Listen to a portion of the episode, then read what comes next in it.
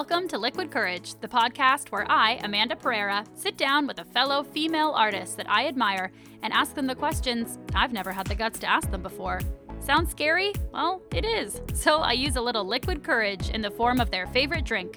We cheers, chat, and connect as I attempt to soak up all the wisdom these women have to offer. Today I sit down with Coko Galore and enjoy some delicious Apothic red wine.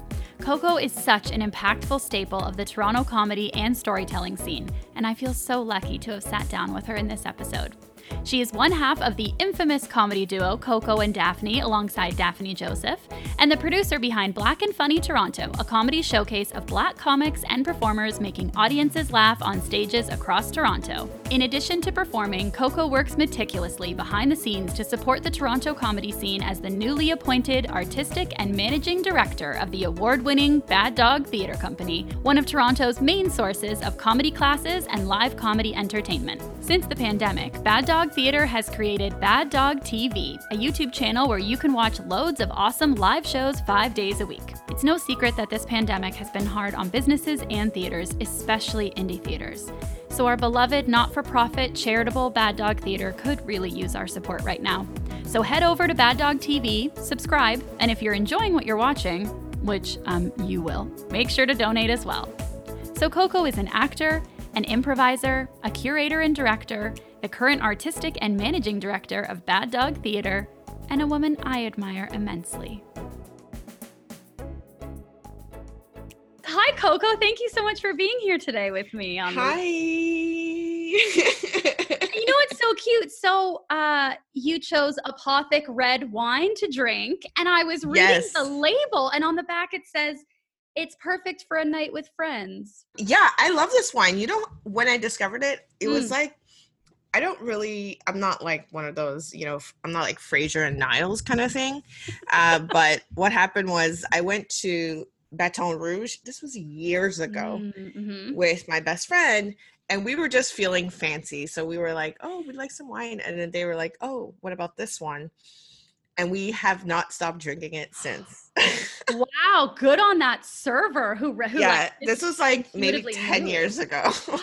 I actually haven't tried it yet because I was like, I'm gonna wait till I'm on with Coko to try it. And also, it took me. I have to show. It took me embarrassingly long to open this. Okay, mind you, like I'm a server. I've been serving for like two years. It looks like my dog ate the top of it. Okay, I have no comment. Okay, Coko, I used two different wine bottle openers. Like I couldn't. I you I went on YouTube. I went on YouTube again, and I was like, "How do you use a corkscrew?" And then when I opened it finally out loud, I live alone. Out loud, I was like, "You fucking did it!" And I was so proud. That's so funny. Yeah. I actually, this is how obsessed I am. I mm. have the glasses. I love I have two glasses because at one point they would they sold one glass per listen, I took that so fast. I was like, I will have two. Thank you very much.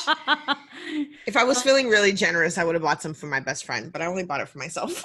You're like, it's fine. Well, that's fine. Listen, and then you know, be cute is if she bought one for you and you bought one for her. I'm also assuming yeah. that it's a she. I shouldn't.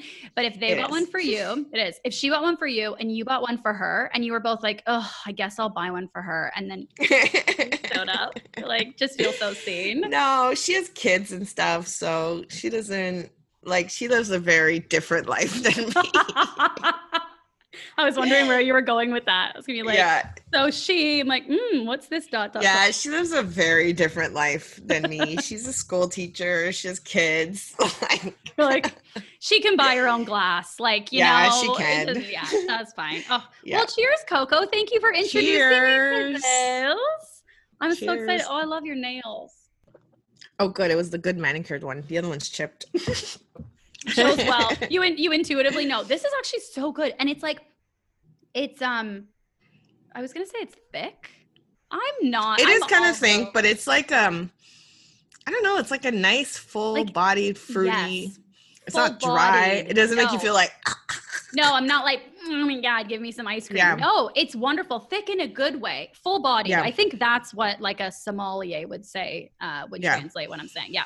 Yeah. Um, Coko, I am so thrilled to have you here today. I have been so in, okay. I have have and continue to admire you for so long, Coko, and I'm so afraid of you. Can I tell you? I'm serious. Like, I, yeah, I have wanted to ask side you. eye. side eye. I have a very famous side eye. It's comparable to Beyonce's. I think mine might be worse. Mine is like Viola Davis level. That's why I always use that gif where she takes her purse and leaves. yes, Because I I'm know like- exactly. I'm Yes, like, that's just me. that's just me. Um, Uh, well, if anyone's watching, they should play a drinking game where every time they notice your side eye, they have to drink. Oh my god, they would be drunk within the first five minutes We'll because I don't even know that I do it, and I do it when I'm just paying attention. And I noticed it more when I started doing online shows, and people would Mm. screenshot, and I was like, I was And having a good it to you. time. Oh.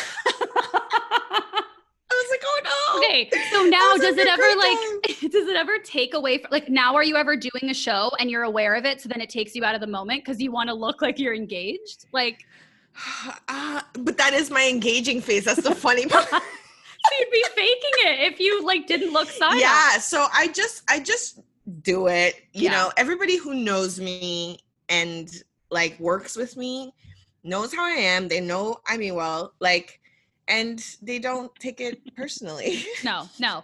And that's the thing too. Like, well, you're like, well, fingers crossed. I think know. like once you learn what, once you learn that about somebody, then yeah, you don't. You're like, oh no, no, they're just being them. What are you talking Yeah. about? It's yeah. fine. Daphney is often like Daphney Daphney is often the person who has to like uh I don't know what they're called, but people who have to like almost like pardon me all the time on my behalf in front of other people because we'll go to festivals and people will be like, Is Coko having a good time? Like really worried? Oh look, the cops are coming for me. Your side That's eye. not even. A, that's just. I was just like, sorry, uh, but yeah. And at festivals, people will go up to Daphney and be like, "Is Coko having a good time?" And Daphney will look over at me, and I'll be side eyeing, God knows what. And then she's like, "Yeah, she's having a great time." like, look at her. She's so engaged. Are you? I've never Yeah, seen her she's like- side eye being harder than that. Yeah, she's like, "Oh, she's having a great time. Don't worry about it." She's like your PR. She's like your Yeah. press. Like she's like, all right, Yeah. public relations. Like, nope, she's having a great time. Moving on. Yeah. Coko, throw in a smile. Yeah, she's like, yeah. Totally, totally. It's so funny. I never noticed your side eye until you because I've seen you like comment on it, like because people have asked you about it. Um, Yeah.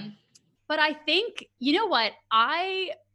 I feel like you just command a space in like a really wonderful way with so much integrity. And I'm realizing that I am so intimidated by that because I want to I want to be like I'm going to take up space here.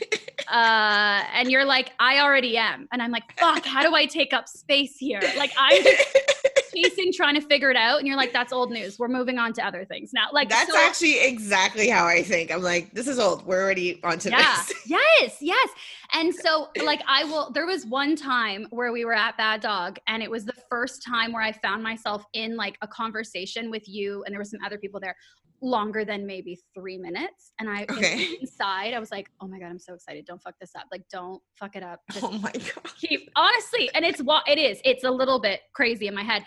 And then i remember we walked outside bad dog and we were all gonna leave. And you said to me you're like hey can i like and i'm paraphrasing but like hey can i ask you something? I've always wondered like do you straighten your hair? Because your hair is so straight. Like there's no way that's natural.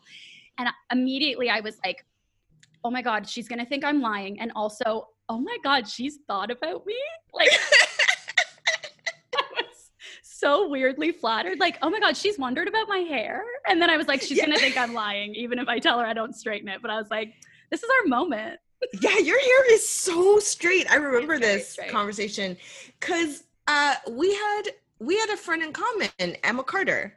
I did conservatory Yes, with Emma Carter, yes. and I remember two of you were working together on something. So that's kind of how I knew you or knew of you. Yeah. Mhm. And and every time someone's like Amanda, I'm like Amanda P. But then there's another Amanda P. So I was like, no, not Oh, that yeah. one. The other Amanda P and I have gotten uh, very often we've messaged, or not very often, but a handful of times we've messaged each other and been like, hey, I think someone messaged me for you. Or like, hey, you're going to get this message from somebody because they messaged me. Like, funny. yeah, That's Actually, very funny. You look so- nothing alike, by the way. no. And are we thinking like Amanda, like what you do with your car in a garage? What? Who's that? I don't know why I'm. Oh, not you mean Amanda name. Parker? Yeah, why am I not Parker, saying yeah. her name? Why am I not just saying Amanda Parker? I don't know. Amanda Parker. Yeah. Amanda I was like, Amanda Parker. For some reason, I'm like, oh, did she give me permission to say her name? And I'm also like, we're saying nothing about her except for her no, name. So, we're not. like, except no, that her we're name is at all. Amanda Parker. Yeah, exactly, exactly. Um, yes, I think I I was trying to think back to like when did I first know of Coko, and I think it was uh, because you were in conservatory with Emma Carter. Like I think that's when. Mhm. But I think I met her afterwards. But I just I looked at her poster and I talked to her about all her shows, and then I just started probably seeing you and Daphney perform as well, your comedy partner. Um, yes. Oh, comedy partner, comedy wife. Um, so okay, so first I want to know how did you find your way getting into improv and professional storytelling? Oh my God. so this is funny. I got into improv by accident and I Mm. genuinely became a comedian by accident. So it doesn't mean that I didn't study or love comedy, Right. but I think when people think people who move into comedy spaces with intent, they for sure studied way harder than I did. Like those people can tell you what SNL episode has which head writer. I'm like, right. Yes. um, I think for me it was like I was actually doing an acting class, Hmm. and uh, and the teacher was just like, I think I think you should go into comedy. I think you should take improv. Like, and I was like, oh okay. So then the first two classes of improv that I took, I took it to kind of like fulfill an acting resume line. Yes. Same, Coko. Right? Yes. we all do that. I was like, this is half the price. I'm doing this. Yeah, and then and it was half the work. Let's be really honest. Uh, and then I left, went to focus on something else, and then I Mhm. was like, I think I want to go back in there, and and then I just never left. Hmm, I love that. I just that. never left. I think the the huge difference was like the community. Mm. So the first time I did it, there wasn't really a community. There were like a couple people that I was friends with, but they were mean girls. perfect. and then um like this is no lie i legit got mean girl like one girl lied and like it was a huge thing i was a lot younger and i was like but i didn't i was actually shocked that people that age like in their late 20s could still behave like that but like in high school. Yeah. yeah like it Yeah. felt like i was 14 again and so i was just kind of like whatever so then i left came back like i also wanted them to cycle out Mm. uh came back It's so smart. and it was yeah and it was way more of a community based thing meaning like Mm. there were shows because the first time i did improv there were no shows after and then now there were shows it's like it hit nine o'clock and there were shows Mhm. and then you kind of like and it was really like natasha boomer when i got to know her she's like come hang out with all of us at you know the charlotte room i was like what i felt like um i felt like a kid again oh. yeah because you got to like basically play with your friends and then extend after school except you're grown-ups and you're after school involved alcohol you're like yeah this is fun." yeah, the juice was way different. And you get to like you get to you you what I love too, like you're meeting new people all the time. Whereas yeah you know, you get that message when you when you quote unquote grow up and like get older, like, okay, well, I guess I'm just gonna sit with the same people in an office every day. And i'm not gonna meet anyone new. yeah but this is not how it is like you're constantly meeting new friends you travel you meet new friends and i also think that it just made me a better adult in general Mm. i was very i i was i am very type a Mm. i don't think i even realized how type a i am and then uh and That's it was such like a type A thing to say, Coko. I know. And it was and it was like really feeding into my anxiety. Mm. Uh and I would say that like this really helped freed me fr- freed me from it. And then yeah, so that's how I started. I started taking classes, whatever, and then no, whatever. I started taking classes, and then, and then I I started like, um, dabbing into fringe, and then I Mm. was like, oh, I could do this thing, and then that's when I did like my solo show, Mhm.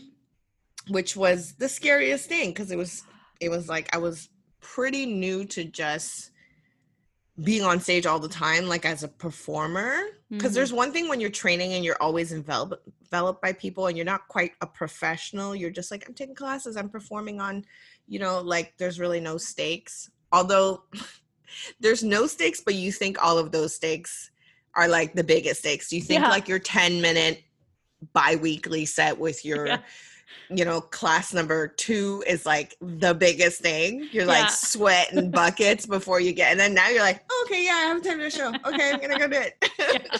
yeah, and a 10 minute show where like if you're in a big troop, like in a class in level B or something, you're going on, it's a 10 minute set. You might be on stage for three minutes in total. And you're like, this is going to determine if like determine if anyone ever wants to cast me ever Yeah. in my life. Yeah. So untrue. So Yeah. Yeah. untrue. It's just like, But you have to get through it and get to the other side before Mhm. you understand that. Because now I see, like, as a facilitator, I see people coming up doing the same thing. And I very much am always like, who cares? And they're like, of course you think who cares? You're in this position. And I was just like, okay, well, you know. you can't communicate it. You just can't. Like there's no, there's no way. You have to let people live through their own Yeah. anxieties. yeah. Yeah. Yeah. So so I I so then I started dabbing into fringe and then like just watching and stuff like that. And then I did my solo show and then that's when I became like a like a storyteller. Mm. And yeah, and then that's how I kind of moved into stand up. Yeah, like so that's that's my comedy journey. I love that you said by accident, but I'm like, you were referred. Like literally somebody I was referred.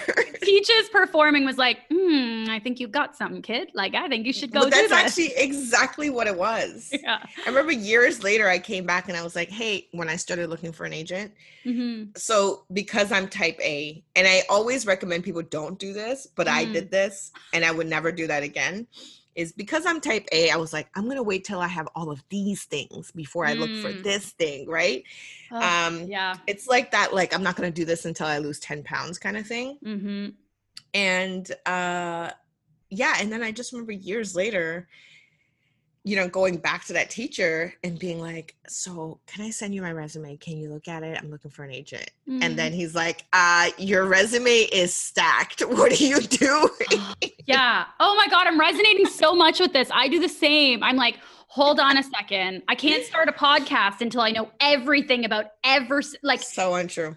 and while you're waiting, while you're getting ready, everybody else is already fucking doing it. Like yes. They're, already And getting that and that's one thing that like improv has taught me. And Mm. I would say I improvise that way up until a certain point. Mm. I improvised where everything had to be, and then one teacher said to me, and this is when I started feature players. So imagine how far along I was. This teacher said, You have to just let go and trust that other people will catch you. And I was like, What? Listen to me. I make sure there are hammocks and and stretchers and trampolines before Yeah. I fall back like that. And he was like, just let go. Like stop. Like I, I was really kind of like the mother of scenes. I would make Mm. sure everything was there for everybody else and never serve myself. So I probably still do that, but Mm. it was it was just a very eye-opening. Like I, I always think people's improv styles are so closely related to their like core character. Yes. Yeah. Oh, yes. And sometimes I improvise with people and then I'm like, I don't feel safe getting to know you as a person. I get scared. Like, Yeah. I don't want to walk home. You're like, I don't like you. Yeah. no, I'm like, Yeah. I, I don't like how you just treated me on stage. Or, yeah. Or I actually also find that if I'm not feeling great, if I'm going through a weird time with like personal issues or whatever in my life, I don't enjoy improvising as much. I just don't feel like I'm in a space where I, I can do that.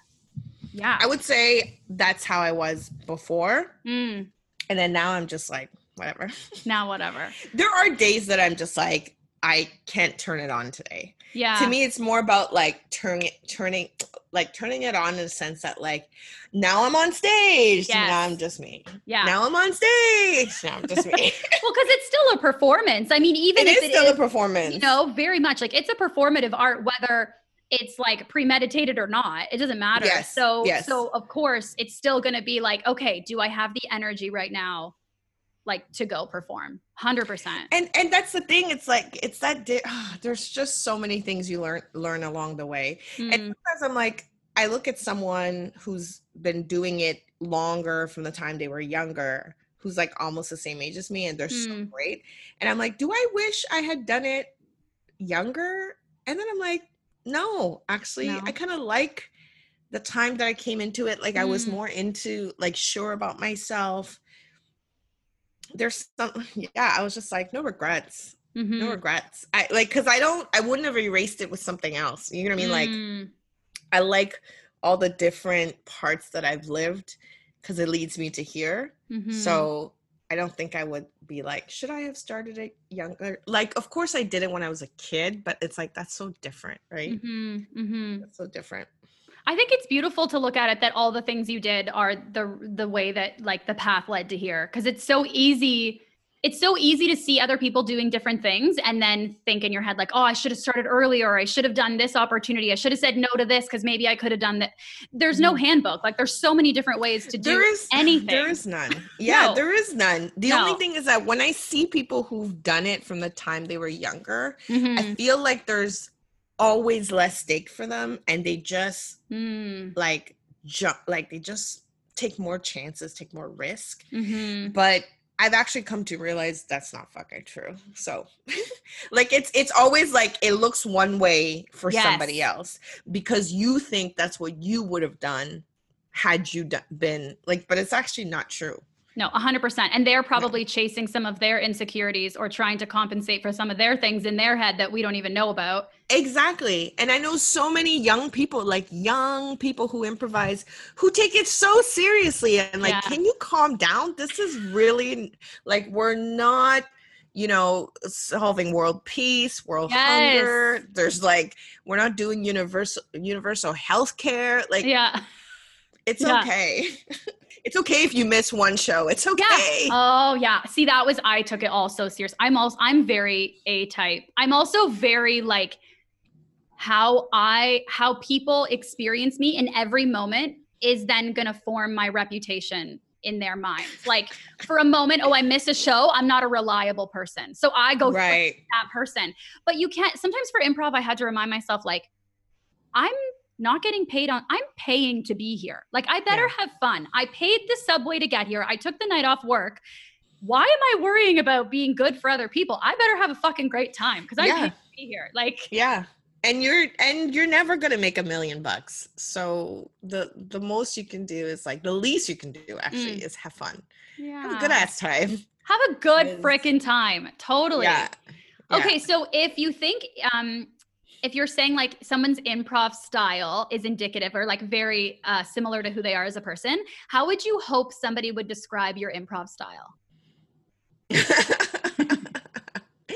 I mean, from what I've heard other people say, it's Mhm. always that they feel supported and taken care of. Mm, and that's just who I am, I think. Mhm. Like, and and I know with Daphney specifically, we also have that like nobody exists but us on stage kind of attitude when we play. And I always feel like when I play with Daphney, it's like when you play at your friend's house and you just never want it to end. Like, five more minutes, five more minutes. the lights go down. You're like, no, no, no, no, please, just 5 like, more we're minutes. not done. yeah. I, we don't care about you guys. We're having fun. yeah, yeah. and Oh. and and it's like there are days where like it's a bit more work and we recognize that we're like oh god why were we working so hard but most time we're just trying to have a good ass time for us That has to be the key though, because seriously, when you when you think about watching people on stage or in anything, the most fun is watching people have fun. Like that's why I love watching bloopers because people are having Yeah. such a good time yeah that then it makes you feel great. That it's not fun to watch someone be stressed. because a lot of the times we're really like we're really like oh yeah you guys are here oh shit. Like you turn, oh hey. yeah. We're like oh yeah. And then sometimes we walk off stage and, and the first question question question the first question we ask each other is did you have Mm. fun? That's all we that's the first question. Did you have fun? Yeah. Did you? Yeah but i was in my head. Yeah i could tell. Okay. And then we Oh. just like move on. Oh, I love that. That sometimes after shows, if um people want to do too many notes or like want to critique the the performance and the set too much, I'm like, oh, this is sucking everything out. Like, let's be constructive, a hundred percent. Let's not let like destructive patterns keep happening. But right after a set, it's like to me, that's not the time. Go like oh pat yeah we each other don't on the back. that's not we don't do that because that's not our job that's why we have a coach yes. now we don't really have a coach, Mhm. but we still consider Matt Foley our coach, even though he Mhm. hasn't coached us in like two years. but it's like that's why we had a coach. That's Mm-hmm. why we you need an external perspective because it corrodes the group to give each other Mm. notes. hmm Yeah. it just it's just not good for it's just not good for the group. like even the camaraderie of the group or feeling It's like just you're not good. Yeah. yeah always have an outside eye giving you notes a person to kind of mediate and it's like because especially when you're coming up i find a lot of people like to play the blame game Yeah. like if, if you had not made that choice then i wouldn't have been a- like what who why did you turn right instead of turning left oh my god like Yeah. that's not that's not how it works No. like i remember somebody i remember one time i was in a class and i was like workshop and i was like i feel like i can't convey this like and i was basically trying to blame the other person for not understanding Mm. and then the person was like like the instructor was like it's your job to make them understand i was like Note taken. i was like you just pulled out your apothic glass Yeah. it, during the workshop. We're like, okay, just took a sip like, of your wine. All right, okay. take that. but it's like sometimes notes are so harsh but Mhm. I always like I just remember when I was in this one class years ago, I hated the teacher so much. He Mm. was so rude. And but somebody else said to me, somebody like out like in my like non improv life was just like, Are you there to like them? Or like Mm. learn? And so after every class, I was like, what did I learn today? And because of that person, I always do object work. It's because of him that I always do object work because I was like, what am I learning? Like, because he would, he would, you would stand there and start talking, and he'd be like, "Can you do something?" And you're like, Oh my god, I'm knitting. Sorry. I'm like, oh my god. "Yeah, yeah." So because of that, I always do. I'm always doing. Listen, even if it's just making a cup of coffee, Yeah. I'm always doing object work, and I always know to leave the silence and to go like go back to my object work. Mm. He taught me that.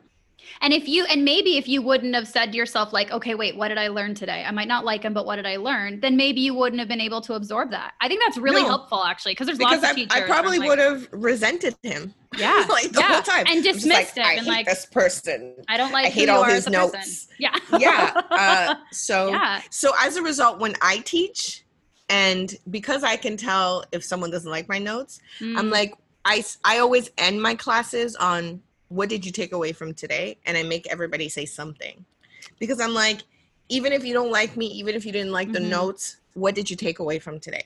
Mm. Yeah. So I I actually redispense that lesson out. Yeah. You're like, thank you like, to that friend. Love it. yeah thank you to that person that teacher i hated. Yeah. and now i will Yeah. always i will always try to kind of like see the silver lining Yeah. it.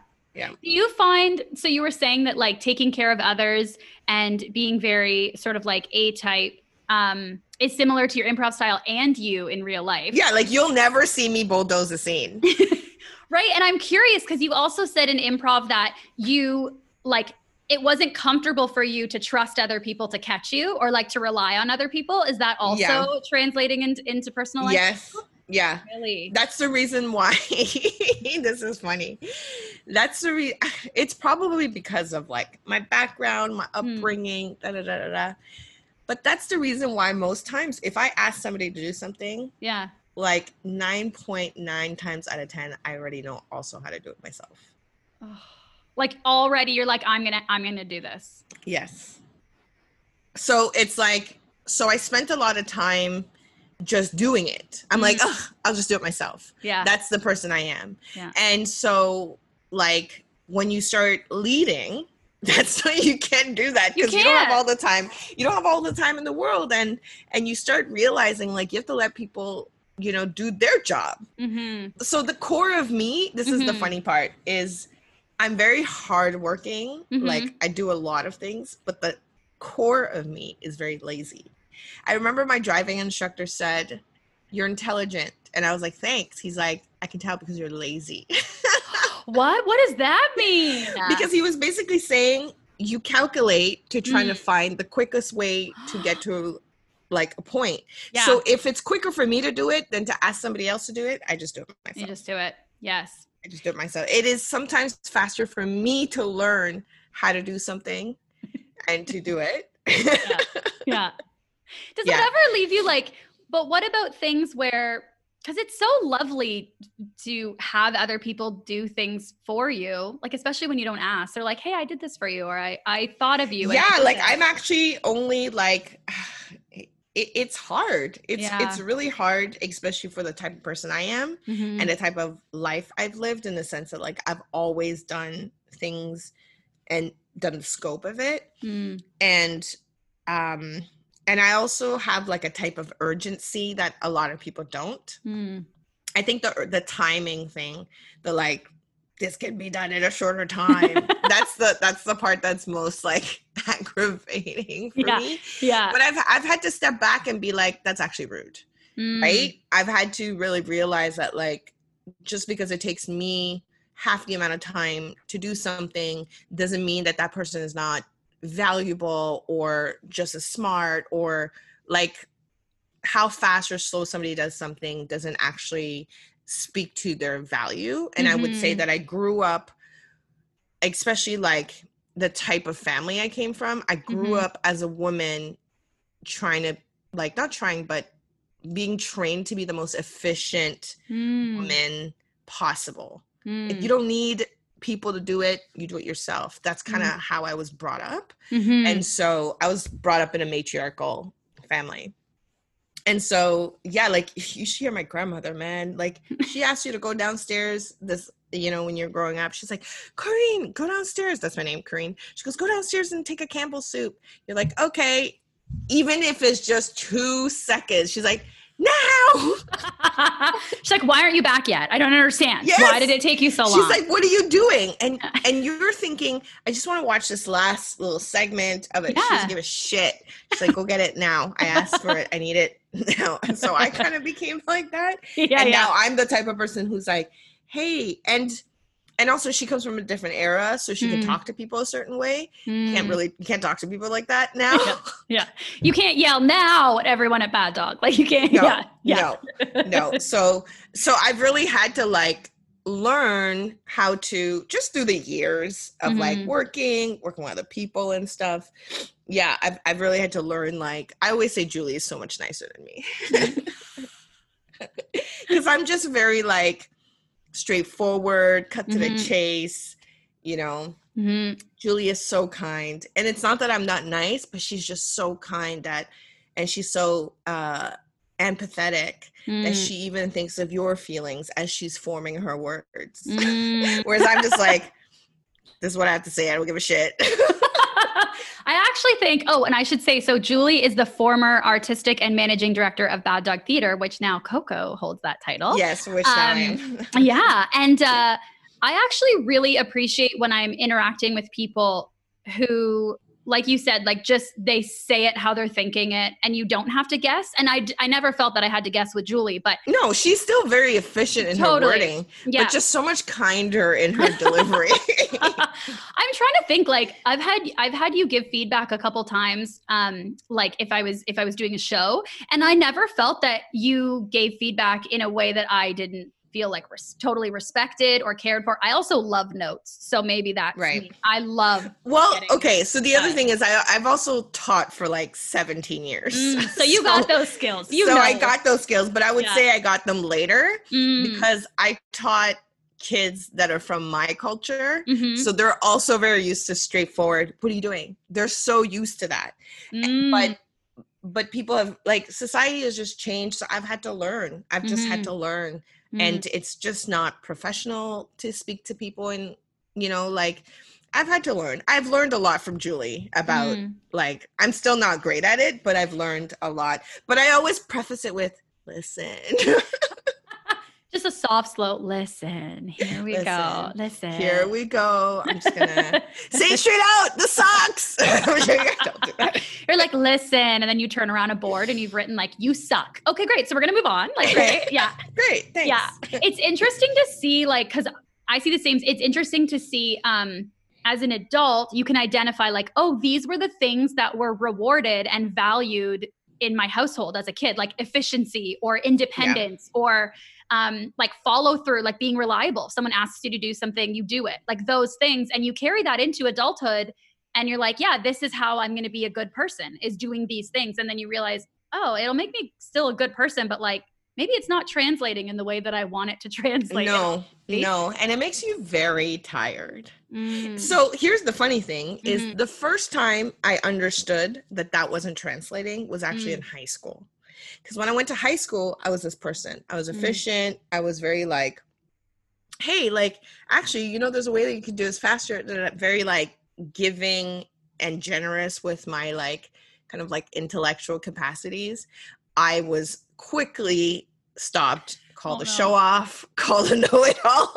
oh, I was called bougie, which I still claim. I will take the bougie title.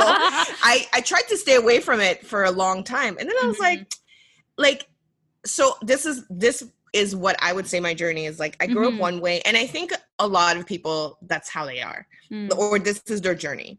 You grew up one way. Then you spent, I would say, probably between 15 and maybe 32 being Mm. like, I'm not like that. I can change. Mm. And then you get to like early 30s, you're like, ah, fuck it. That's just who I am. Like, ah. right? I'm like, eh, I am a know it all. I don't give a shit. Look at all these books. like, Do you okay? Do you wish that you could go back to 15 year old, 16 year old, any of those age self and be like, just fucking be a know it all. You're an Yes. amazing, awesome know it all. Just be I wish. I wish I could. I, I really, Yeah. really wish I could go back to those.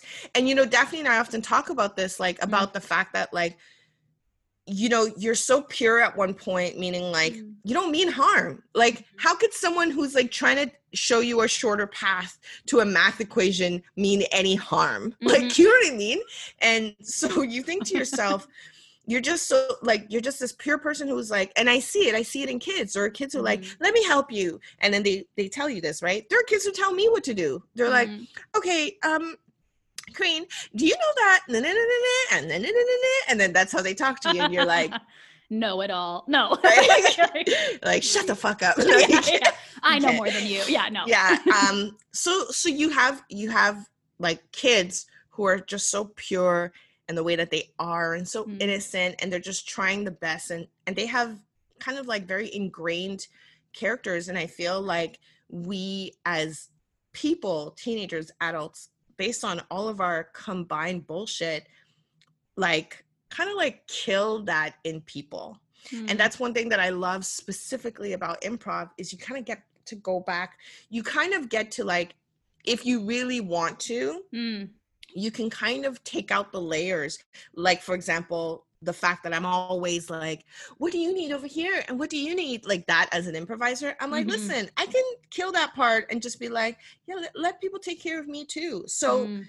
it's kind of like yeah i just feel like you you're one person then society tells you you're not and you're struggling you're 15 you're 18 you're 21 you're Mhm. reading all these books you know in university or college dealing with people who are older than you who might be taking it like it's just so layered and then if you do the work you can come back to the core of you and that's Mhm. what i think is like really cool about being a human being is that you can you know and be like oh this is actually how i want to be no thank you Yeah. no thank you i'm just gonna be a know-it-all no thank you I just got goosebumps a little bit. Like it just takes you 30 years to be able to say no thank you. Yes. And that's why like Yeah.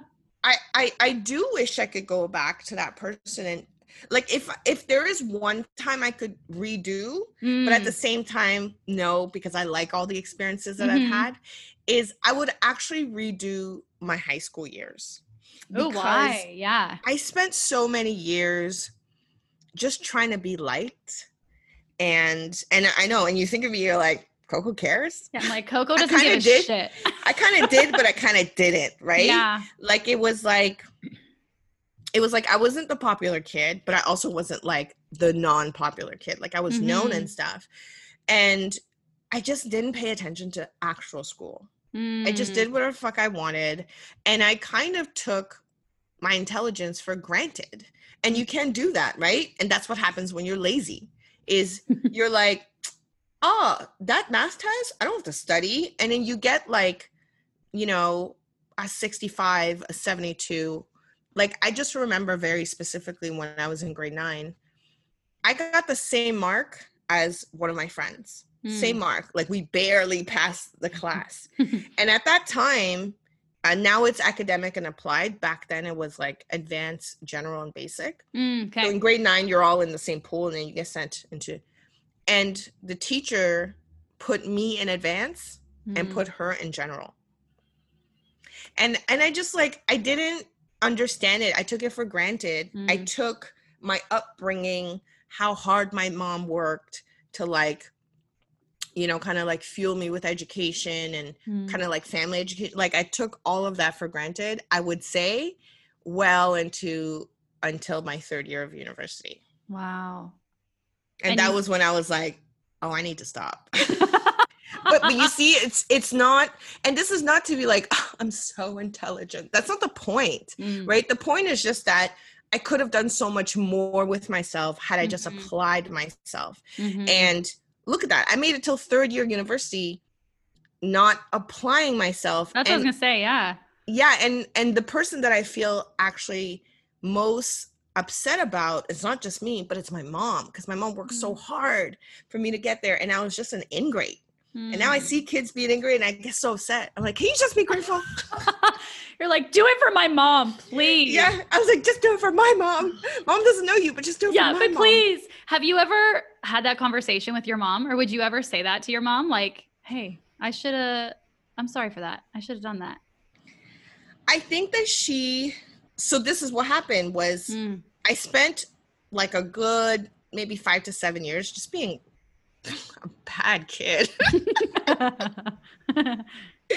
and and then I was just like, and then what happened was I learned this really valuable lesson. Mm. And that's the thing about me is I'm a people watcher. So I like being like, what's going on here? And I like spotting patterns. Uh, that was just my natural sense of self. That's why I ended up studying sociology and philosophy. And when I was in university, I took a year off to just work corporate. And I will forever be grateful for those five years because I have never worked cor- corporate again. No, I was also like, what, you probably picked up, like, observed so many patterns. But that's the thing. I worked corporate the whole five years of my university career. oh wow. And after that, I was like, never again. no, no. Oh my god. but god. that's but that's but it was it was the year that I took off from university and I was like, I'm just gonna fuck off. And everybody was like, but we actually really want you to go back to school. Cause I was like the kid in the department and stuff. Hmm. And and so when I did that, I saw so much and I was like, this is not my future. Wow. Because it's like you see it and it was that year that I learned my lesson. Mm. And I you saw like, where you could end up, especially if I saw like, where I could end up. try. Yeah. Yeah, I saw what it, but it, but it wasn't because those people weren't trying. Mm. So that's that's not what I'm trying to say. Mm. Because I saw people work the hardest they could just to pay bills because they had Mm. kids. You know what I mean? Like people who really valued their job, and it wasn't because they liked what they were doing. It's because they had kids hmm and that they wanted to make sure their kid had a different kind of future from Mhm. them. Most of these people were immigrant, immigrant women, hmm and that really like opened my eyes. And I was like, "Oh, I need to stop fucking around. I need to stop taking um what I have for granted and actually maximize it Mm. and like you know so that's why it's like understanding where people are coming from why think like why people move the way they do and also understanding why some people just don't get it as we say is very like it's very triggering for me in the sense that i'm like people don't get it because people come from different backgrounds and it was because of that year mm. because I, I would see people get fr- like language barriers and it's like all they can see is am i going to lose my job mm. because i need to pay bills because i have a child? Yeah.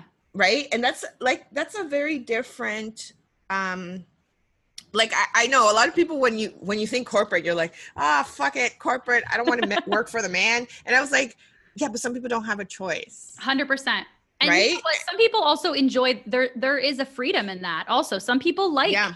that and then they have the weekends. And yeah, some people are like doing it to put food on the table and there is exactly. so much integrity in that there is there's no, no that's the thing yeah, yeah, totally and i think there's there's kind of this western privilege where we take a lot of things for granted mm. and i was that kid i really was and i think anyways that year shifted my perspective it's like mm-hmm. something clicked in my brain, and I never went back to like that kind Mm. of behavior ever. yeah, yeah. It almost sounds like you saw like mothers working so hard for their kids, and it almost sounds like maybe you were like you saw a bit of your mom, like oh my I god, did. Mom, you know, I my saw my mom- mom. Yeah, I saw my mom, and I saw like um, the idea that like some freedoms or some things come so easy to some people because they've had access and privileges hmm and some people have to fight so hard to get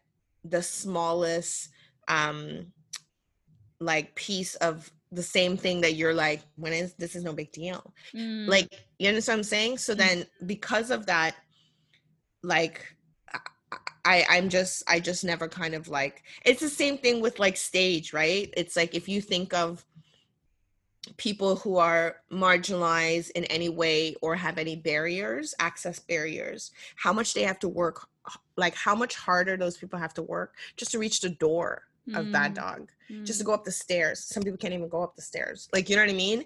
And it's like, we don't think about that. We think, oh, we're on stage now. We're all the same. And it's like, no, some people worked harder to get here. Yeah, they actually did. Yeah. and like, and being on the stage or being in the class for some people is really them being like, what's being said? Did I miss this? Oh, did I miss that? Did what I just miss, is that going to take away from me being equal to somebody else when I'm on stage? So it's like, take that, apply it to like corporate. Same thing. Mm, mhm. Some people, it's like, you go to a board meeting or sorry, not a board meeting, but you go to a meeting in a boardroom and some people are like, did I catch everything? Am I going to lose my, like, you know, it's just, it's like, like privilege is kind of like, it works in, in, in ways that we don't think it does. We all Mhm. think it means one thing, but it's like, it could mean so much more Mhm. and it's in the little nuances that people struggle and don't reveal and that Mm. was what i learned that year and i was just like Ooh, okay so then i went back to school and i was just like a completely like i was like a a student Yeah, I was gonna say like what a transformative lesson to, to like to live in. It wasn't even like you read a book and and and no sunk it. You know what I mean? Like you lived, you learned that lesson by living through a year and and absor- Yeah. and absorbing all of that. You and, know, like, yeah and i'm and i'm forever grateful for those five years mhm. and that's why i was like would i want to change it Uh, yeah. like you know what i mean yeah. because it's like if i had if i had just done everything by the book Mhm. when i was younger most likely i would have just not had um a sense of adventure which i Mm. do have Mm. and the reason why i have that sense of adventure is because at that point in my life i was like yeah we can study later okay let's go out oh, I love that. I was so I was too by the book growing up. I was terrified of like ever getting in trouble, um ever making anyone feel bad and not that these translate at all to like oh if you if you have an adventure you're going to make people feel bad. Just in my head I was like I need to make sure everyone my parents think I'm okay and they don't worry and then I also need to just like I don't know, do well in school. I just have to follow all the rules. And that is something where maybe in a couple years I'll be like, I'm just a person who follows rules. Like, fuck it. What am I gonna yeah Like- yeah you might be you know? and then and then you'll have and then but what do and then you'll start expanding like what do rules look like and that starts Mm. expanding because like yeah because i follow rules but my mandate is i learn all the rules so i can break them Yeah. See, I'll, I and that's how it should be. Oh my god, I also get so mad when people want to break rules and they haven't learned them yet, and I'm like, yeah no i'll i, I will follow Yeah. the rules by the book and be like what is that rule explain Yeah. it to me again don't worry i'm gonna break it in a year yeah, but i you're need like, to know right now "Explain what it to means me so I know where the problem is that I can fix because I can sense my spidey senses know this is a fucked up rule. So explain it. to me." yeah i was just like yeah. I was just like, yeah, like I'm just I'm about to break all of these rules. Just give me a second. Just Yeah. give me a second. Just give me a moment. I'm Um, writing this down. Just hold on yeah. a second. Yeah. And this is my character. This is just who I am. Like when I went to university, every year what I did was I would study the I'm just laughing because I'm just like I for, I forgot some of the stuff I did. I and I do this I do this a lot is I, I, when I went to university, I the the book that I held on very dearly to was mm. the year that I went in, the calendar. Hmm. Wait, why? Why that? Why the calendar? So, yeah. So the calendar of the year that you go in mm. is all the rules that only apply to your year. okay. Okay. Okay. So it's a rule book. You're like, all right. It's a rule book. And I yeah. did the same thing in university. Uh, sorry, in mm-hmm. high school, where I was like, so basically, when I went into these like systems, I was like, okay, what are the requirements that I need to graduate? Mm. How can I take the least amount? See, it goes back to laziness. What yeah. are the least amount of classes that I can take? Yeah. But still meet the requirements. So like, so that. I could maybe graduate early, not have to take calculus. Yeah. like, yes. Yeah, but I so actually that think that's a type of intelligence. I, I I totally think that's a type of intelligence, especially in our school system where like I remember going through university and when I realized, "Oh, this I'm not supposed to be here to learn. I'm supposed to be here to get A's so I can get into grad school if I want." Okay, and realizing like okay, so I guess I'll figure out how to get A's. Like that's what school felt like to me. Is like, all right, this teacher, he likes this. Oh, he really likes, okay, he loves hearing himself talk. So it's not going to be the textbook that's on the exam. It's going to be what his stories, his stuff. But that's okay, actually true because when yeah. I when I was a tutor, because I taught for 17, what yeah. that's exactly I said, what I said to all my kids. I was like, yeah. you have to figure out what your teacher likes. Mm-hmm. So that you can emulate that yeah so that you can get the grade that you need so that you can go to high school yeah so that you can go to university or go to Sorry. university yeah was, yeah yeah i was like like because it's not like you're gonna love reading macbeth and hamlet yeah. and king yeah. lear you're not going to mm-hmm. right what you need to do is figure out what do i need to know it's so bad that I'm like this, but no, it's still, not you I also though. Do, I also do see value in education for education mm-hmm. itself, but I also am just like, I, like you know, like especially when you think about like, you know, it can be very different. I think for the immigrant experience, mm-hmm. like. Uh, English is the one mark that everybody needs to get into university. Mm. A lot of kids will get so many like high marks in science and math and the English is always the one that lacks. So when they go to university, they're not going to read King Lear. Mm-hmm. They're not going to write like a 10, 12, like, you know, page paper on anything sociological, philosophical, nothing.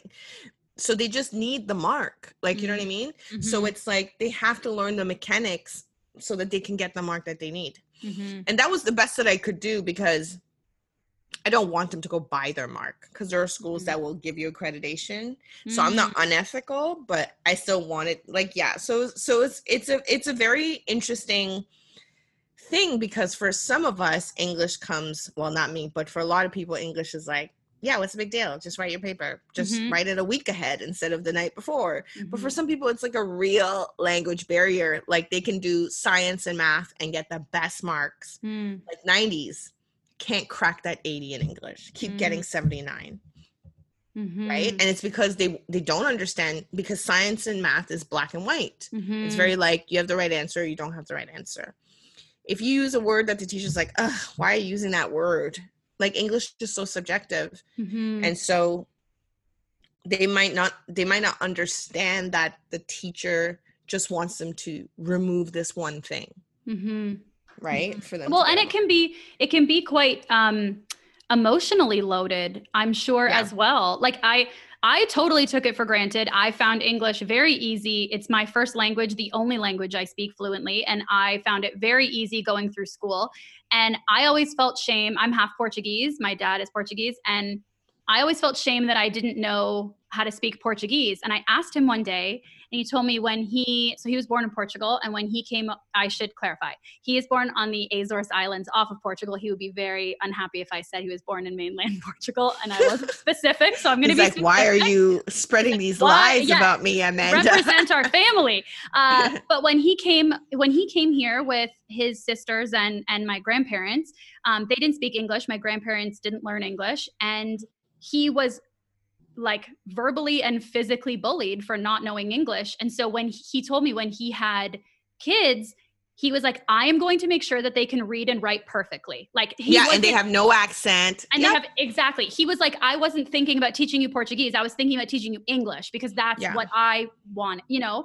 And yeah, because yeah. they want you to survive in this society. Yeah. yeah totally. Right. And yeah, so it's it's a very different, like, yeah, it can be a different experience, mm-hmm. I think, mm-hmm, and a different mm-hmm. perspective when you try to see it from like the because I'm an immigrant, so mm-hmm. you can see it from that perspective. It's mm-hmm. very it's very different. Yeah.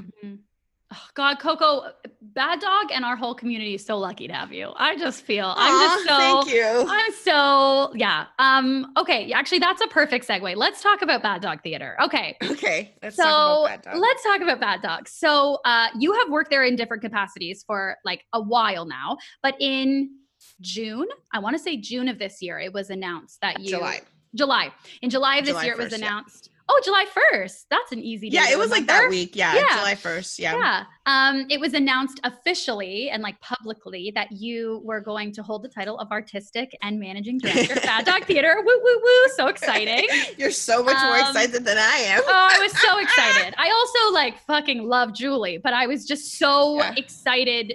I was just like, oh my God, like I don't know if I should do that kiss with my hands on the mic, but this is like perfect. Um, so okay, and and then I thought this is during COVID. It's like you get you get the baton handed over to you, and you have to the the weight of this like beloved theater is essentially on your shoulders. Under all these like unprecedented situations are happening or all these all these changes and we're all stuck inside. What was that experience like of oh taking over the theater when it's like it's almost like I don't know if I I was thinking like this Coko like I didn't really sign up for this exactly like what well I'm- i always joke I was like remember when I was just interim because yeah remember when it was easy because I became interim March 1st and mm. uh Julie and I had a week overlap then Julie went to Second City and then by the end of the week that I was on my own, mm. I shut down the theater.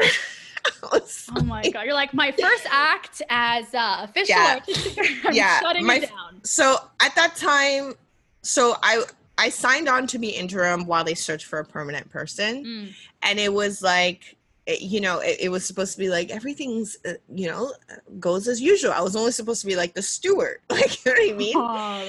And and yeah, and then the first act was pulling back the measures, like being like, we're only gonna sit 50 people. Da, da, da. Oh man, the emails that I got from the people who had shows. I was like, listen, it's not like you sold out. Calm down. like you're me. You're like, I have your numbers. Don't even try. Like, come on. Right? I, I was like, if you if you hit those numbers, I'll give you some of your money back. Yeah, like, yeah. you know what I mean? Like, just yeah. I just felt like at the beginning of COVID, mm-hmm. I I was watching the situation in Asia, mm. and I had like most most of us have lived through SARS and H1N1, mm. and I've always watched Asia as kind of like because that's where you know it's starting and what watching what their measures were. And Vance, who's the education director, he was also just watching. He was just like, "What's what's happening in Wuhan? What's happening there?" so we were just watching the numbers there as I traveled into Europe. And so when when I started taking those measures, here people were like, "What's the big deal?" Right? Like people were really, I think, in denial that this was going to be a global huge issue. Mm. I was probably one of the first theaters, sorry, not I, Bad Dog was mm. one of the first theaters to shut her down completely. Mm. And I was just like, everybody out. Yeah. Yeah. and it was such a hard decision. Like I couldn't sleep for a week. Just mm-hmm. like because I was just like I've never had to make a decision on behalf of so many people. Yeah. Cuz it's not like as much as you know you you become like the leader or whatever. My friend always says to lead is to serve. Mm. I'm not here like I'm that dog doesn't is not my accolade. Like you know what I mean? It's mm like I'm here to serve the community.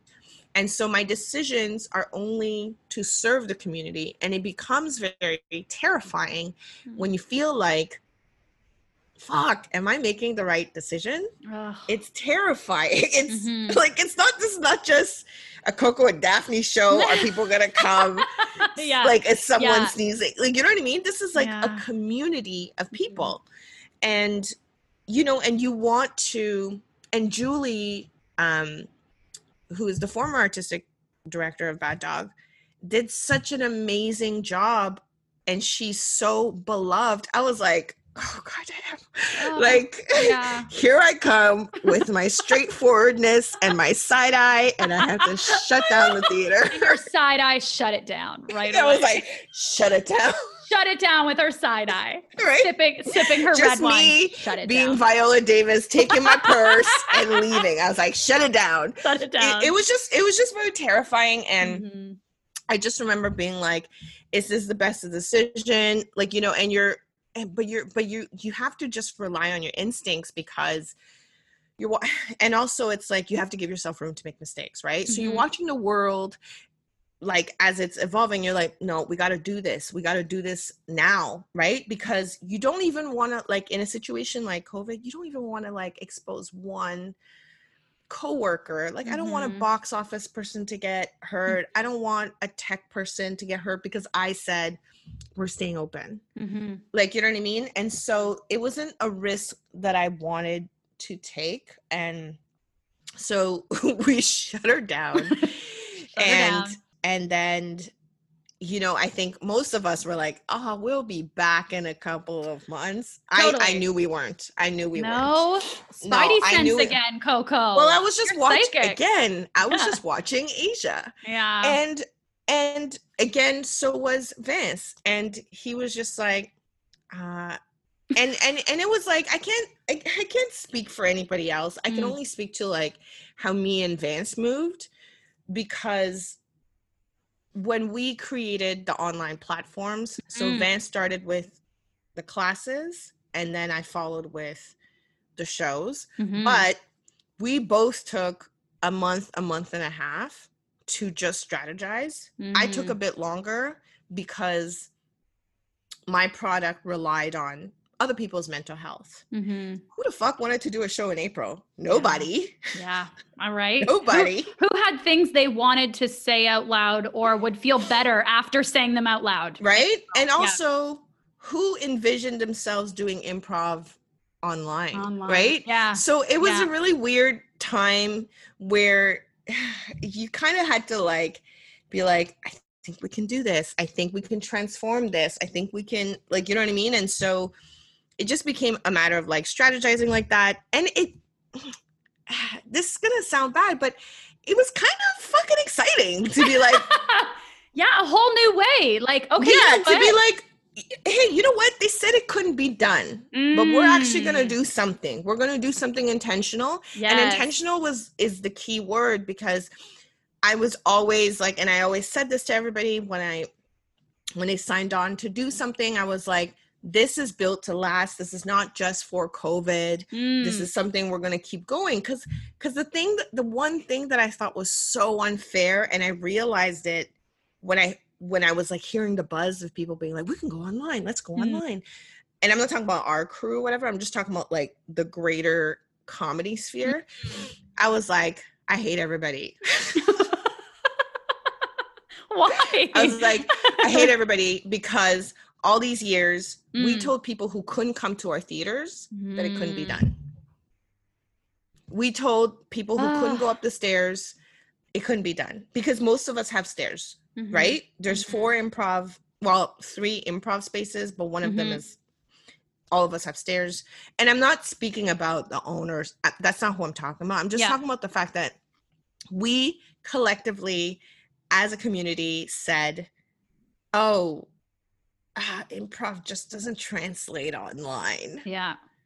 and therefore sorry you can't come up those 21 steps but Yeah.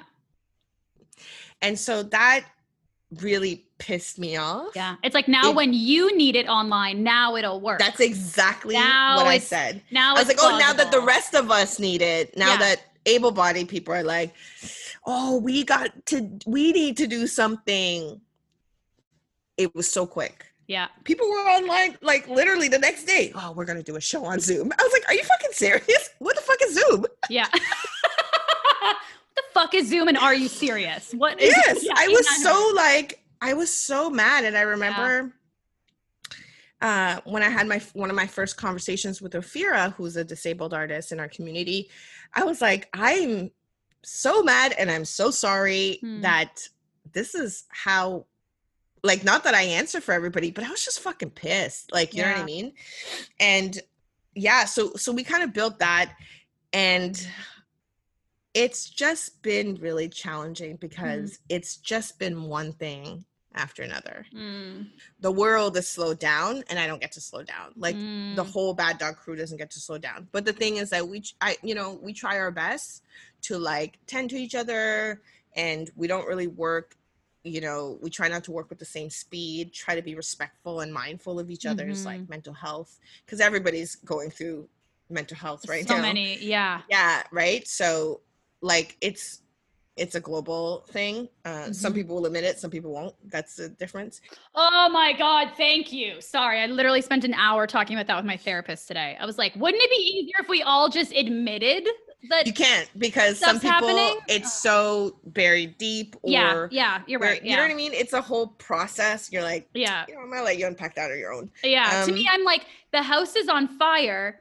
Us not admitting that the house is on fire doesn't save any of our lives. So No, can it we doesn't. admit it and then like no one's gonna get a bucket of water if we if, if we pretend that we're not burning. So like let's just admit it so we can Yeah. go grab some But water. it's hard. They can't like, you Yeah. know, and and and the thing that I have like learned, and I was saying this like earlier, is like I've learned to respect that just because it takes me half the time Mhm. doesn't mean it's gonna take somebody else half the Mm. time, and that it it has no like value in our dignity. And I think that's one of the things I've really learned through and and I actually learned this through reading. Mm.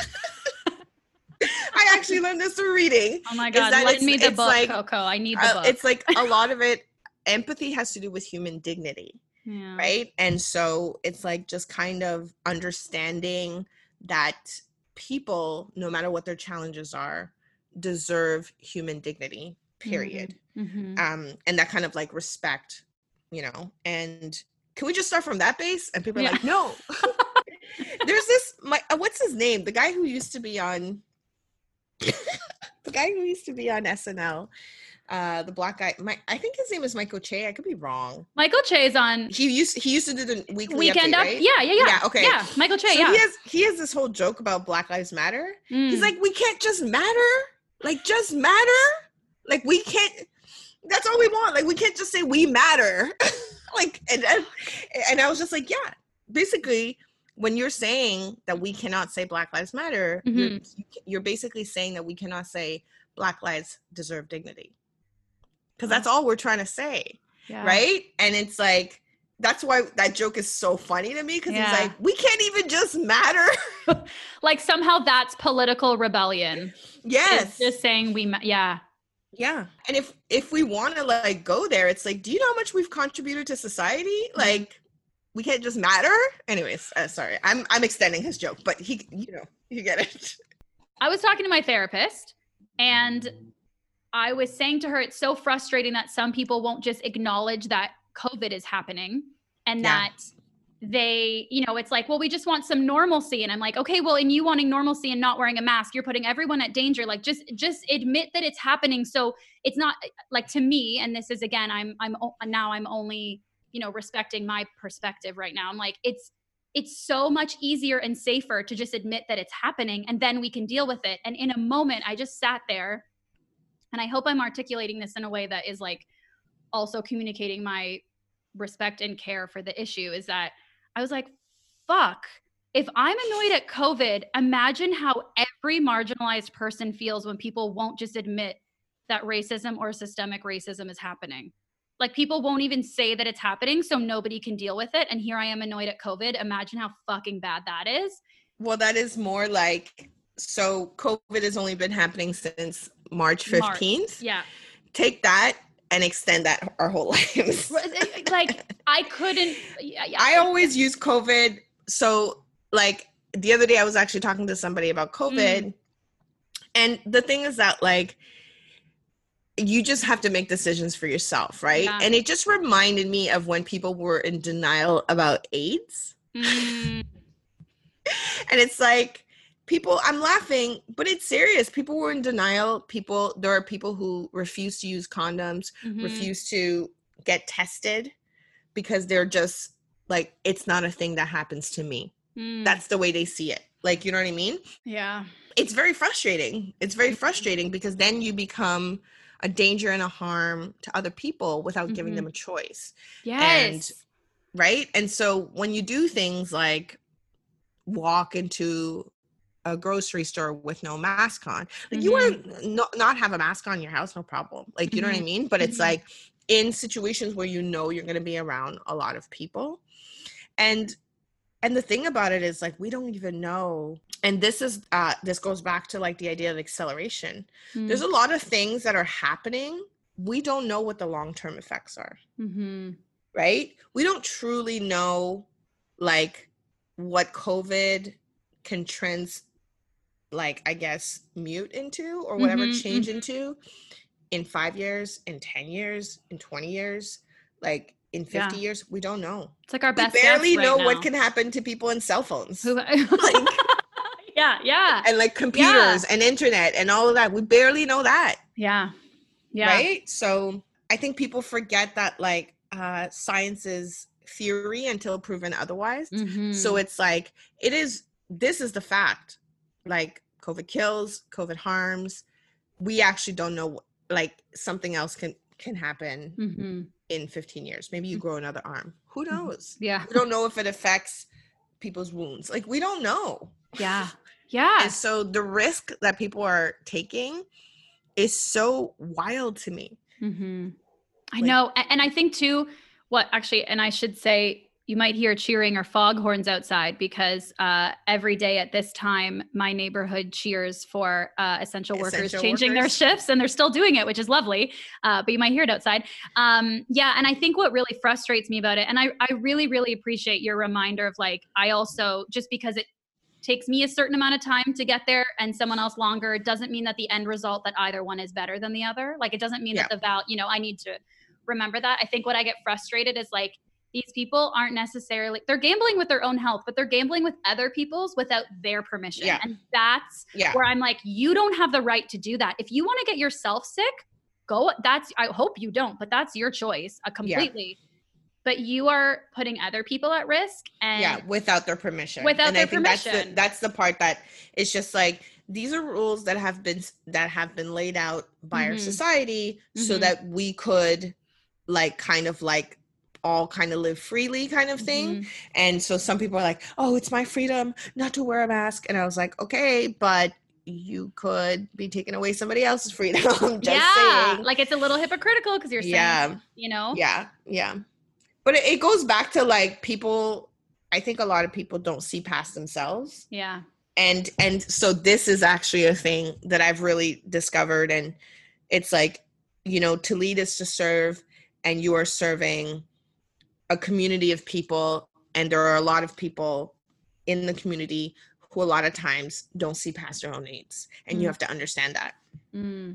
and still you know and i mean i'm, I'm thinking and still of, be of service and still yes. serve them yeah yes. yeah. yeah. What a what a what an amazing lesson in like I don't know. I'm thinking like an ego checking and in like well, humility. It's like you just you know? have to you just have to understand that like I, I don't know how, how to say it, but it's like that's not like that's kind of neither here nor there. It's not mm-hmm. about like you just have to understand that like people are innately about their self-interest mm. and while we can be like that's not okay and we can go on and on and on but it's like that's not going to change mm. like you know what i mm. mean i think it would be we could be of better service if we like try to kind of be like, okay, I understand that you're like this.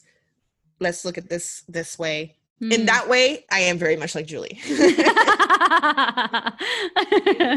no, yeah, I, I think that's I think that was really beautifully said. I mean, and and to like uh, when you were like, and we still have to serve them. I'm like, oh my god, Coko just needs to be the mayor, and then we'll make her the president. and then that's what you dream of from a leader. You really do. You dream of somebody who even the dipshit in the corner who's being an asshole. You're like, he still deserves us to think of him and serve him. But that's the thing, right? I'm not here to just serve the best. I'm here to serve the whole community, yes. top to bottom. Or actually, I shouldn't even say top to bottom. It's like side to side. Side to yeah. Doesn't matter yeah. where you're standing in the room. yeah. You're in the room. You're in the you're room. part of our community. Yeah. And y- like I am of service to you. Mm-hmm. Like you know what I mean? Yeah. Oh God. It's just that it it, it is. You it is um, worded differently coming from me, and it might follow a side eye. right, right, right. You might get a side eye, but I'll serve you. I will serve you, but and I'll then I'll serve you a side eye. Yeah, I'll serve it. Yes, that's yeah, what it is. Yeah. That's what it is. um, well, another huge change during this time, and I believe it was like, it was, or not. I believe I know because of this whole Thursday's three days. Um, it was officially announced that Bad Dog Theater's physical space is, yes. is going to shut down, and eventually we will new we will move to a new physical space. What was it like making that decision? Oh, not fun. Like, yeah, I still am like, do I need to?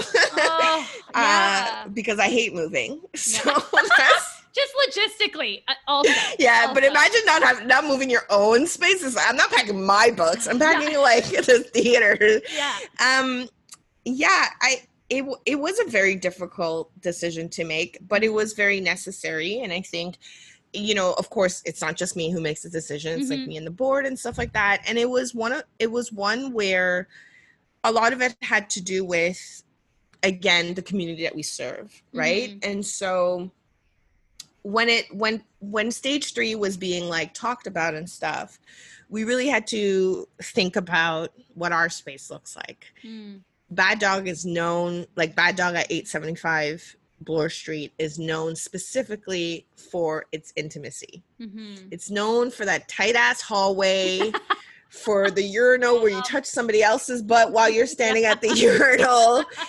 It's known for that. It's known for that, like, you know, like that kind of like, oh, I, I can smell that guy's gum. Like, mm-hmm. it's known for that. um, and so we could not um, serve our community through COVID, mm-hmm. through stage three. We don't have the necessary, like, we just can't adhere to the social distancing distancing requirements. Mm-hmm. That's what I'm mm-hmm. gonna say. That's what it says on the statement. so we can't we can't follow we can't follow the rules. Like yeah. you know what I mean? That are required to not harm or potentially harm anybody. It just mm-hmm. wasn't a risk that we felt I felt was worth taking. Mm-hmm. And like I said, like, you know, the decision when we shut down, it's like, I don't want to like put anybody at risk mm-hmm. for an mm-hmm. improv show. Mm-hmm. Like, I understand that we are a business. We can thrive in another way, which is again why we're online via classes, via shows. The whole society, like, if you drive down Queen Street, there are so many for these signs. Mm. It's not just us. Mm-hmm. The only thing is that, like, you know, yeah, making that decision was really difficult, but I also knew ultimately it was, it was again about serving the community, mm-hmm. and and it's like it, it's so hard because I love mm-hmm. I hate those stairs. I hate those stairs. Oh. And I discovered how much I hate those stairs the night I broke my foot, which you were there. yeah, that Coko was the broke night. her foot. She didn't know in the moment she broke her foot, but knew she injured it for sure it, w- while doing a show with Daphney. And then, yes. and then you, you, and then they kept going. And first of all, did an amazing set, which I was like, what? And then found out later she broke her. I can't even talk. She broke her foot. Yeah, I broke my whatever meta whatever meta whatever uh, meta whatever getting on stage. Not like yeah, uh, so, yeah, hadn't even yeah, started. Yeah, and my foot was swelling while the scene was going, and I could I couldn't make it down the stairs, and I was like, I hate these fucking. That'll be one good thing about a new physical, a different, like a, the next physical space. Yeah. So that was that was the that was the overall like there mm-hmm. were different mm-hmm. steps into like the deci- the decision, and the first and foremost was the fact that we couldn't follow the social distancing rules. Mhm. Our space is way too intimate. That was the Mhm. charm of it. Mhm. And the ventil- the ventilation system required for in order for everybody to be safe is just not built into our space. Mhm. And this is not like anybody's fault. That's the space that we had. Mhm. And we loved that space. Mhm. That space was ours. It was our home for 6 years.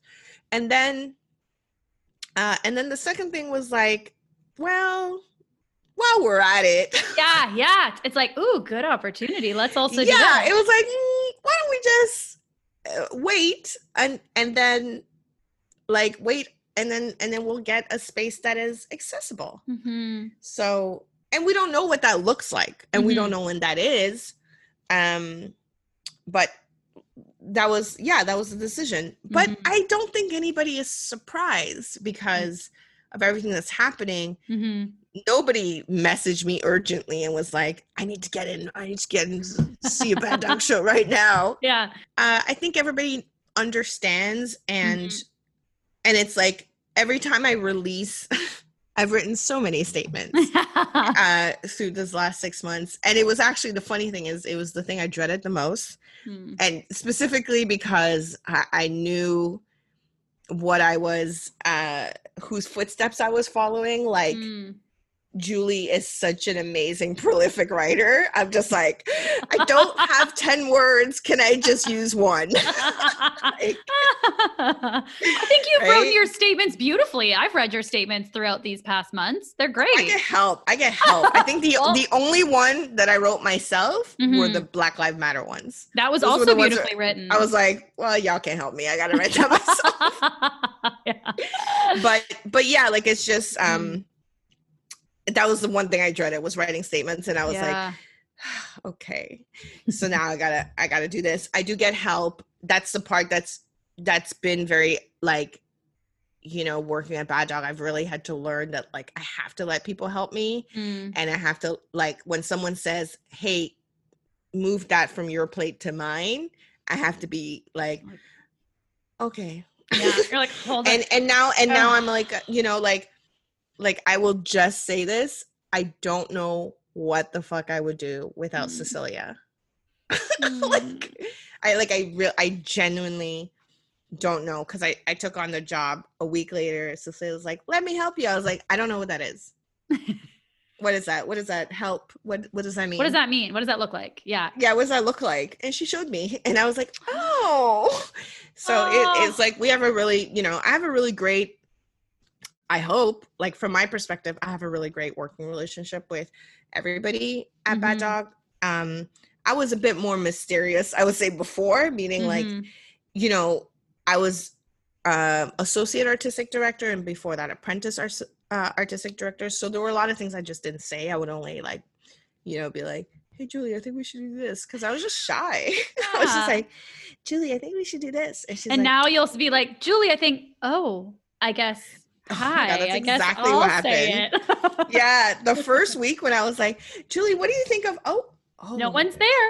Okay, oh, great. no one's there. i have to make oh i gotta Oh. make that decision that was exactly what i went through when i Mm-hmm. had to shut down a theater i just remember being like julie oh no julie's This one's, julie's oh, yeah yeah so uh, so you know it's just it's been it's been a journey yeah. is what i'm gonna say it's been an adventure it's been a Mhm. journey it's uh i love our community like today we you know we we of course took care of our friends first and told our friends and family Mhm. i guess Mhm. and today we officially announced that we're leaving the space and it's just been like a flood of Mm, love and outpour of support good. And and i think people understand that like what does it mean that we're leaving the physical location? It just means we're leaving this school and we're going Mhm. we're building a new one right? Like it doesn't you know and and this is our second location. Mhm. beyond the danforth.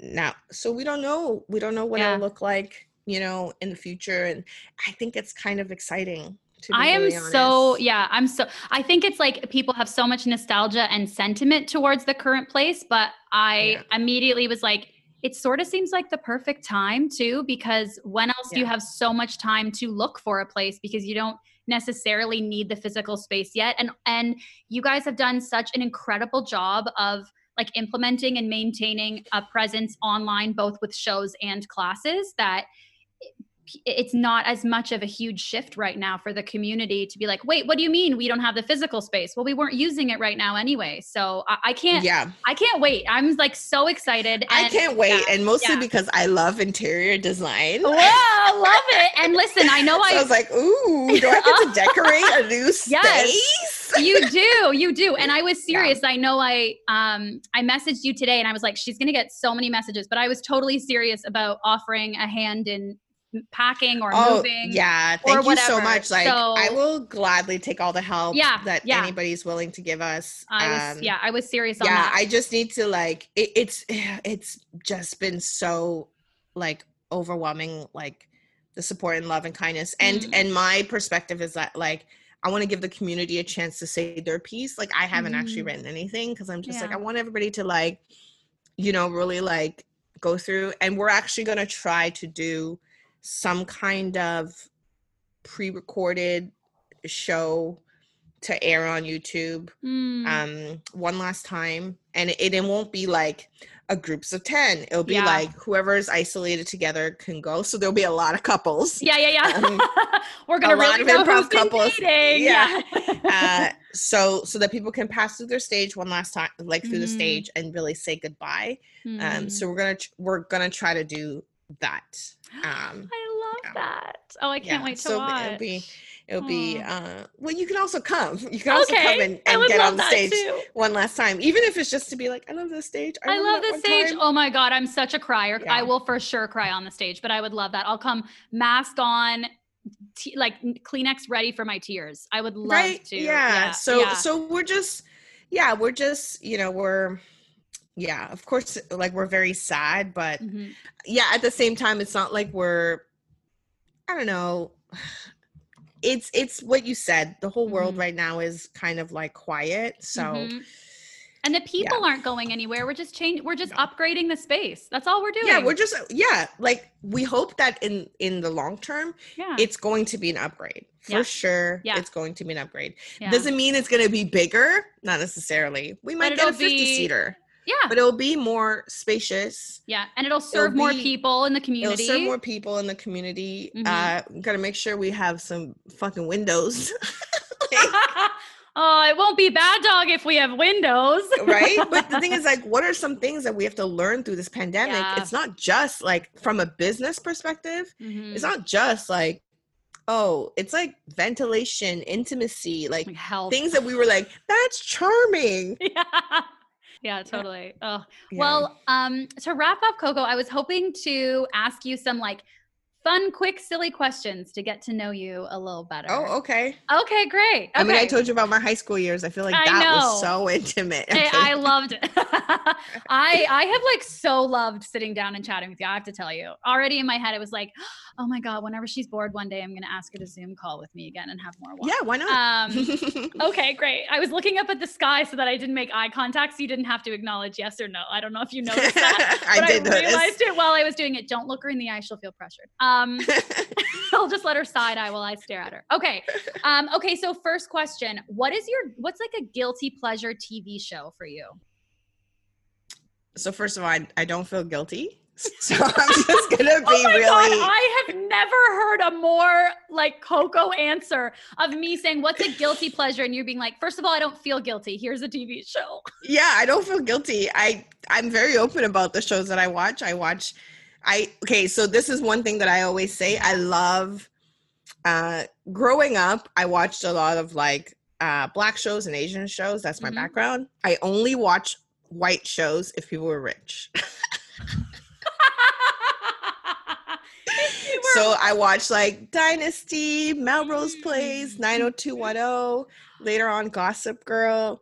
Like you won't and and later on Frasier. Like I won't went from Gossip Girl to Frasier, and like I totally get that they're all rich, but I'm like, oh, yeah. that was like. I was like, if you're not a rich white person, I don't want to watch it. I'm not interested.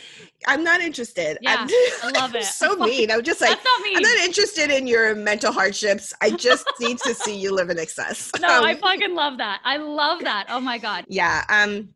So I don't really have any guilty pleasures. Uh, I would say that like, and I'm known. I like I I watch the Kardashians. I Mhm. but but here's the difference between me and somebody is like, I I'll watch the Kardashians. I understand why I watch it. I Mm. why I like it. Like I like watching the Kardashians specifically because I like watching their family. Just the idea of Mm. like we're a family. Like and we are a unit in how we make money. I find that so fucking fascinating. It's like it's like a sociology psychology experiment. That's it. I always move like that. I watch Yeah. Selling Sunset. Me too. uh, all yeah, I watch uh, Million Dollar Beach House. Uh yes. um, yeah, yeah, Totally. that's- okay, I love yeah. that. I was Yeah. asking that question secretly wondering whether we had any reality shows in common. So that's so Yeah, but those are the only ones I watch. Like I won't watch Real Housewives. Okay. See, and I don't watch Kardashians, but wash. I don't wash them and I don't watch them. Uh, but I do watch Real Housewives. But I do love uh selling sunset yep absolutely Oh, Selling and million Dollar beach Yeah. house there's also million dollar listing in different cities and that's fun too yeah, so that's on Yeah. Hey You. I haven't watched it yet because so, but looking to maybe watch yeah it. Yep. yeah yeah i like new york and la the most as the as the- Okay. if you're looking i like that yeah Okay. Okay. um okay and how do you feel about blind dates like if I don't know the person, isn't that what just Tinder is? i guess it is can you tell i've been in a relationship for 30 years and i don't know why I feel so old. I'm like, like if i was like what Tinder or, It or might be. Bumble or no i feel or- old it might be if i was like coko i know a person i feel like you two would really hit it off you have to show up to this place and have a date with this person and you know nothing about them they don't know what oh, you Oh, I love like. meeting people. Okay. Like I that, I love meeting people and I think that's part of like improv kind of freed me from like Oh, I'm like, "Oh yeah, I'll meet anybody." Cool. i love it love it i can't wait Yeah. to set you up on a And and I am not afraid to walk away if I'm just like, "You're a fucking creep," and I'll Yeah. leave. you just side eye and there's there's the gif again and you're just Yeah. gone. I love yeah, that. Yeah. Um, Just bye. Yeah. What's something that you would love to know how to do or something you'd love to be better at?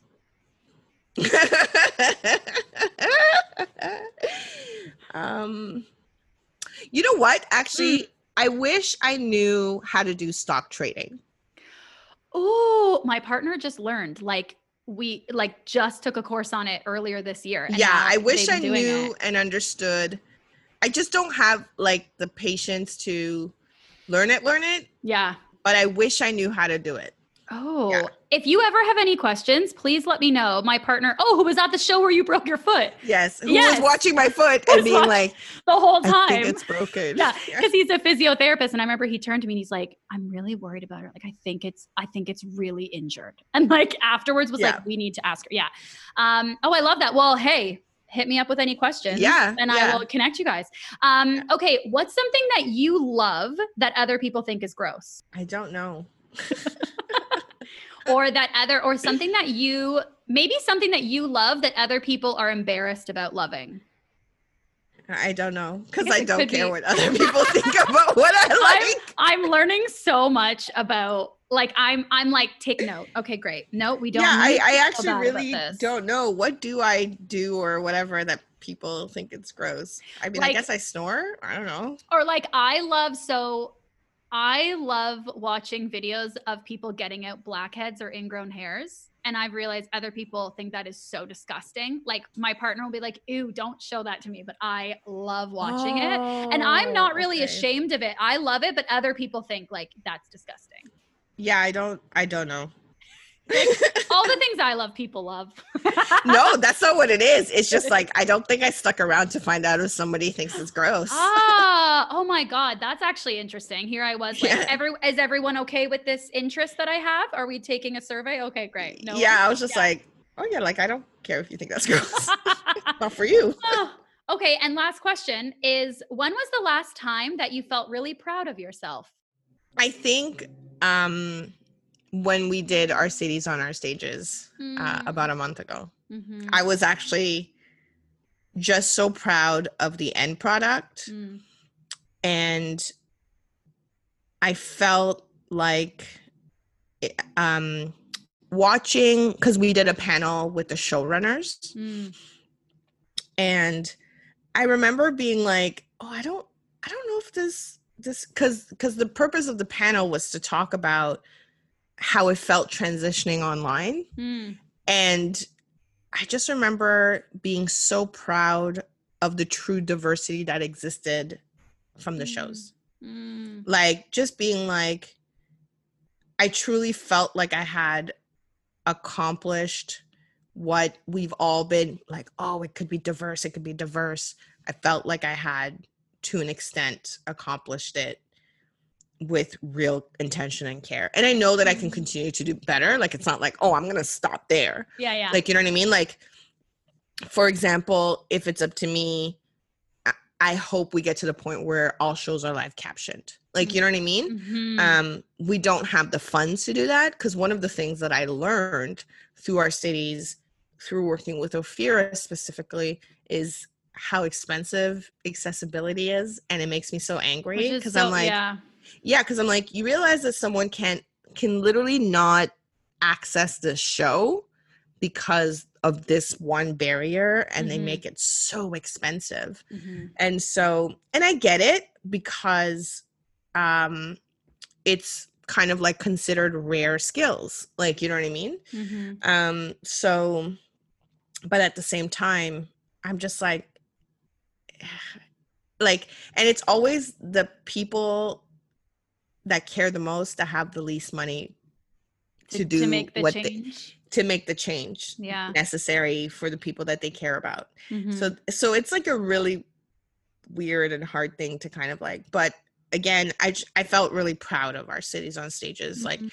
um not just the um conference Mhm. because the reason why i felt proud is because we were going to do it in person then Mm. covid happened so Yeah. then i was like okay alia we're not going to do it okay then i got invited to a sex conference online and i was like so i messaged alia i was like i think we could do this I online think we could maybe do this. Yeah. yeah um yeah so it was it was uh, and i think they were also very happy so it's Mhm. like it was it was not just for me like i was very proud of it but i was also proud that they were happy does that make Mm, sense Yes. i was proud that ophira was proud i was proud that alia was proud of Aw. the product Yeah. i was proud that the showrunners were proud of their shows and Mhm. that they all showed up Yeah. they all it- showed it up was- to to talk about their shows yeah, It, it was Yeah. wonderful and i actually like i'm so appreciative that it was online because i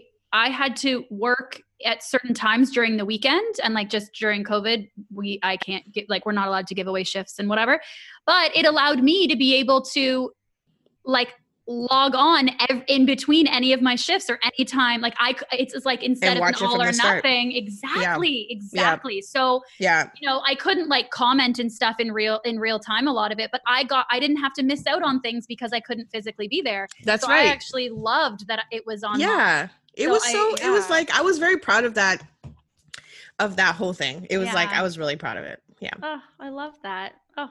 Well coko thank you. First of all thank you for introducing me to apothic red.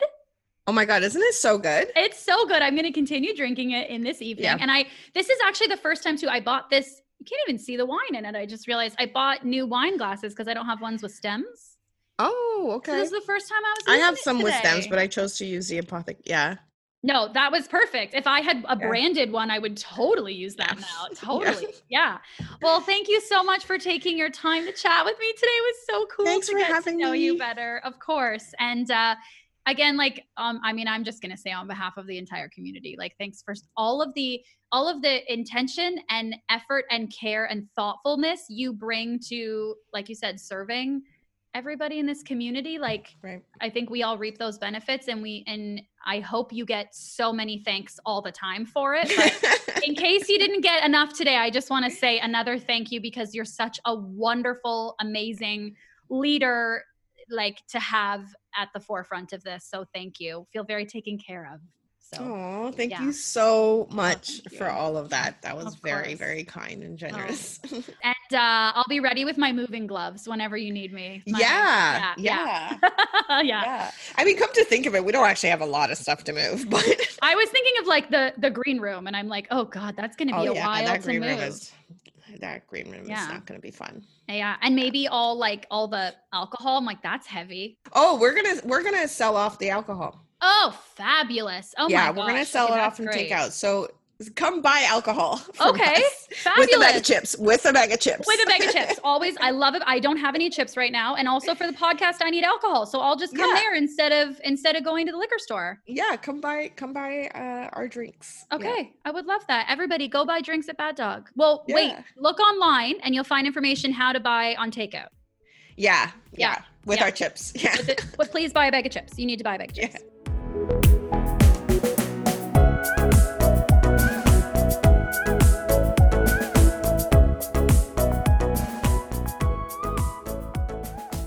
Thank you so much for listening to this episode of the Liquid Courage podcast. If you liked what you heard, please help me out by leaving a rating or a comment on your Apple Podcast app or on YouTube or wherever you might be listening from.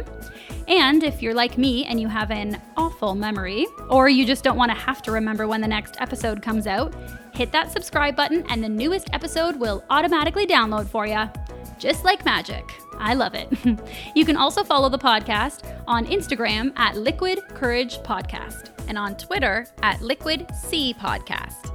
And if you're still listening, I want to remind you that a pandemic is still taking place. And I don't say that to be a buzzkill or to scare you, but to ask you to please, please continue or start wearing your mask when you're out of your house and around other people.